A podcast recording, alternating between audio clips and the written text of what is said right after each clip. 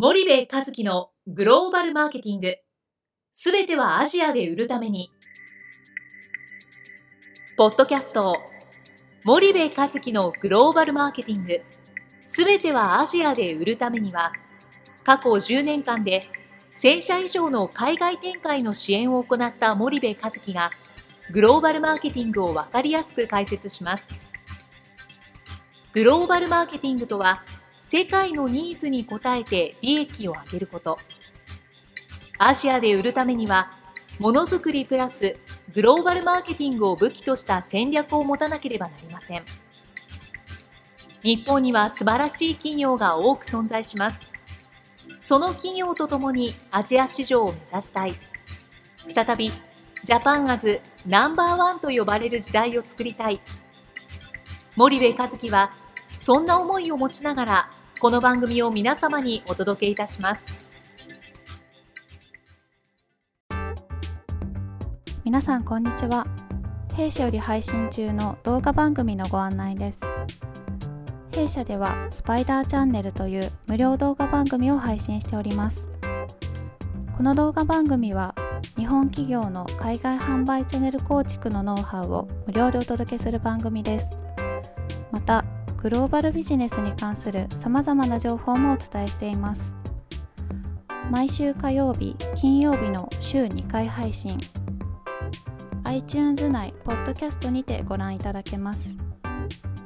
iTunes にて番組タイトル名スパイダーチャンネル。大文字で SPYDERCHANNEL と検索ください。自動で最新動画がお手元に届く購読手続きが行えます。ぜひご覧ください。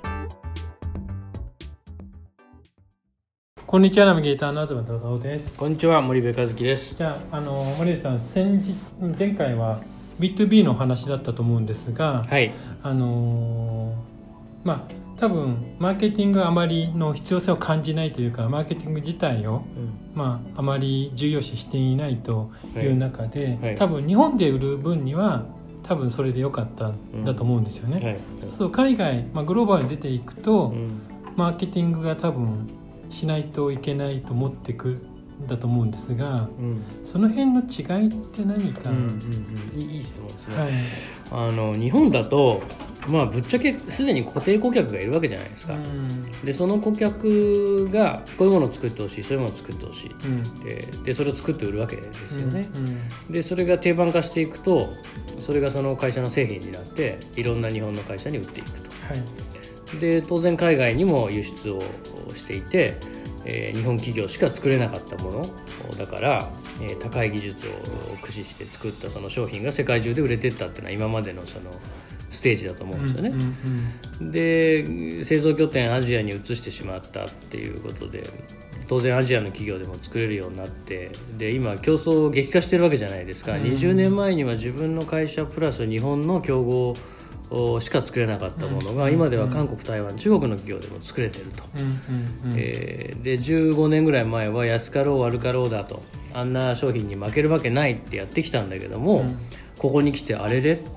結構いいもの作るじゃんっていうのが多くの日本の B2B の企業の現状だと思うんですよね。で特殊な技術が必要なね、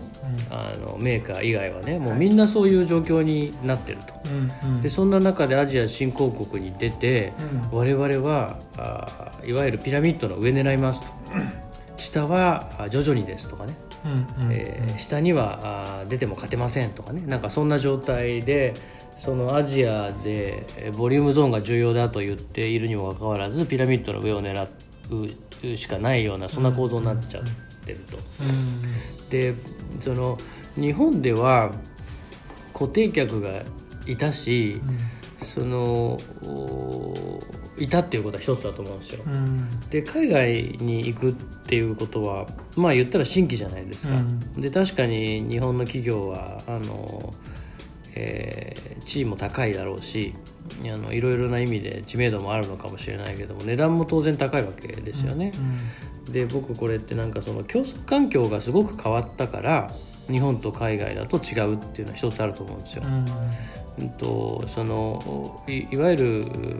過去の時代はね、はい、日本企業しか作れなかったから基本的には競合はいなかったんで日本の企業の商品が売れてったと。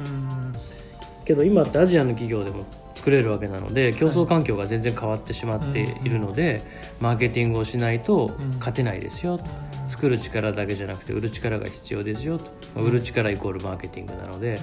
そういう要因が一つ大きいっていうのはあると思うんですよね。そうするとやっぱ戦う相手が結構変わってきてるというのが一つ大きな要因なんでしょうかね。そうですね。今まではその戦う相手が日本企業だった、もしくはいなかったと、自分たちしか作れないわけですからね、それがアジアの企業でも作れるようになった。つまりはあ作る力だけじゃ勝てなくなっちゃった、うんうん、売る力が必要になっちゃった。マーケティングが必要になっちゃったと、うん、それに気づいていない B2B 企業っていうのが多分大半なんじゃないかなと思うんですよね。はいはいはいはい、それはやっぱりあのー、まあそこで多分まあ、マーケティングをあまり今までやってこなかった企業にとっては、うん、そのマーケティングをやったら、まあ、どうなるのかっていうのはなかなか見えないと思うんですけど、うん、その辺は森部さんどう？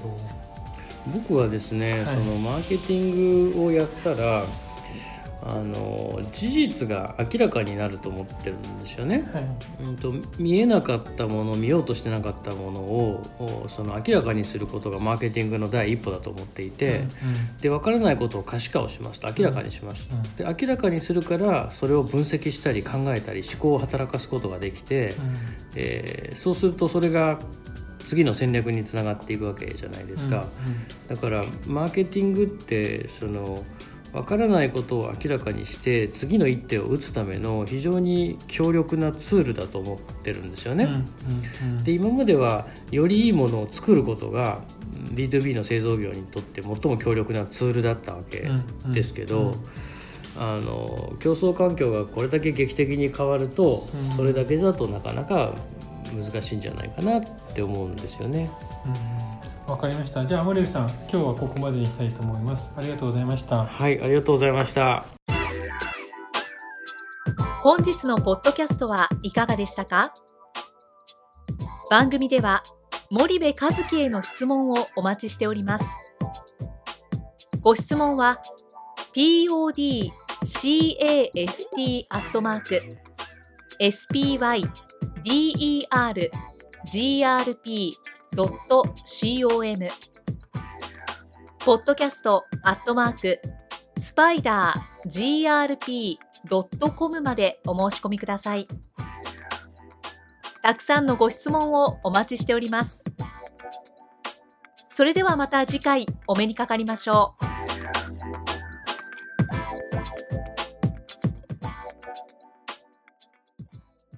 森部和樹のグローバルマーケティング。この番組はスパイダーグループの提供によりお送りしました。